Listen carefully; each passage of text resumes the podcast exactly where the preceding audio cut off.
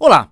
Muitos empresários, quando pensam em buscar investimentos para as suas empresas, ou quando decidem vender um negócio, não sabem que existem diversos tipos diferentes de investidores.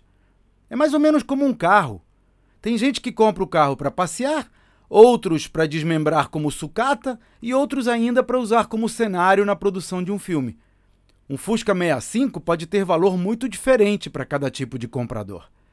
Por isso, vale muito a pena entender quais os diferentes tipos de valoração que o seu negócio pode ter e, principalmente, como identificar o investidor certo de acordo com o perfil da empresa. Esse é um dos temas que abordo nos meus treinamentos para mostrar aos empresários como construir empresas vendáveis, que crescem e prosperam sem que eles precisem estar lá todos os dias. Conheça os detalhes no meu site claudionazajon.com.br. Até a próxima.